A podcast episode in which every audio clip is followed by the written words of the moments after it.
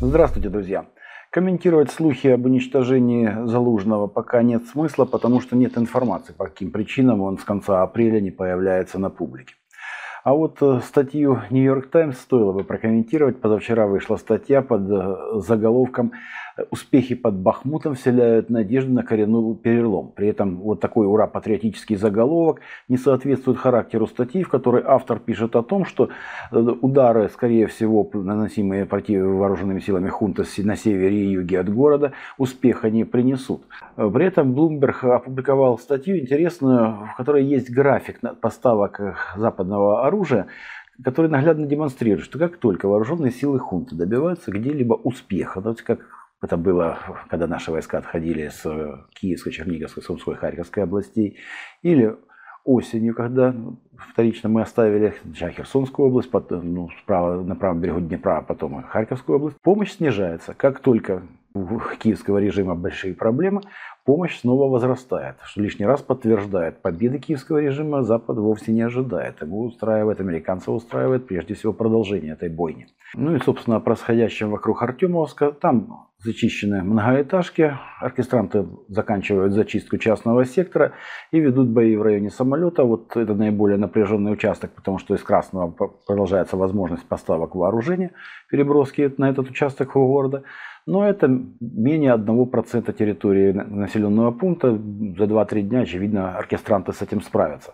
Противник продолжает сейчас пытаться вести наступательные боевые действия к северу и югу от города. Пригожин сообщил о том, что ему удалось продвинуться на 500 метров в районе поселка Сакка и на севере от города. Что касается ожидаемого наступления вооруженных сил хунты, то в упомянутых мной выше статьях приводятся в том числе данные о потерях противника. Под Артемовском за вот весну потеряно 120 танков и боевых машин пехоты. Это очень значительная доля той гвардии наступу, которая готовилась к этому большому наступлению. Ну, то есть, а потери это не все, которые несет хунта. Поэтому, да, нужно пересматривать свои планы. При этом ряд телеграм-каналов сообщает о том, что уже эта гвардия наступа сосредоточилась где-то в 80-100 километрах от линии фронта, и удар будет нанесен таки на запорожском участке. Ну, здесь вызывает сомнения эти данные, потому что сосредоточить такую группировку тайно где-то нельзя. Даже если вы в Запорожье разместите, ну, так или иначе об этом станет известно. Ну и что касается самого наступления, то мы увидим по ударам, которые будут наносить наша армия, потому что собрать где-то десятки тысяч единиц личного состава и техники, тысячи единиц техники скрытно нереально. Несет потери авиация хунта. За последние сутки был сбит э, Су-24 в районе Славянска и Ми-8 в Запорожской области. В Хмельницкой области сейчас просят соблюдать меры радиационной безопасности. Выпустили даже малявку.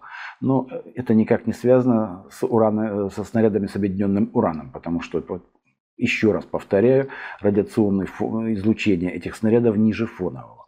Из хороших новостей.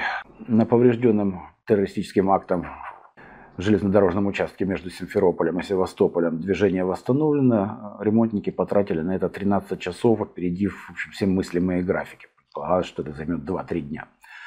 Ну и еще наш МИД родил таки сообщил о том, что если до 17 июля не будет подвижек для России в зерновой сделке, то она будет прекращена. А так как подвижек для России не будет, она так и будет прекращена. Ну, по крайней мере, дату мы запомнили. И советник клоуна резидента Михаил Подоляк заявил о том, что на Украине ненавидят Россию и пообещал преследовать ее граждан всегда и везде. Добавил, что достанет каждого. Лишний раз подтверждая, что нам придется таки уничтожить все, весь нацизм на территорию, которую сейчас контролирует киевская хунта. И последняя новость. Бизнес Инсайдер сообщил об этом, и Униана радостно перепечатал, что в Красноярском крае, в Геленджике, обнаружен бункер Путина. Ну, там, видимо, большие специалисты по России, которые не видят разницы между Краснодарским и Красноярским краем. Пожелаем им дальнейших успехов. Всего вам доброго. До свидания.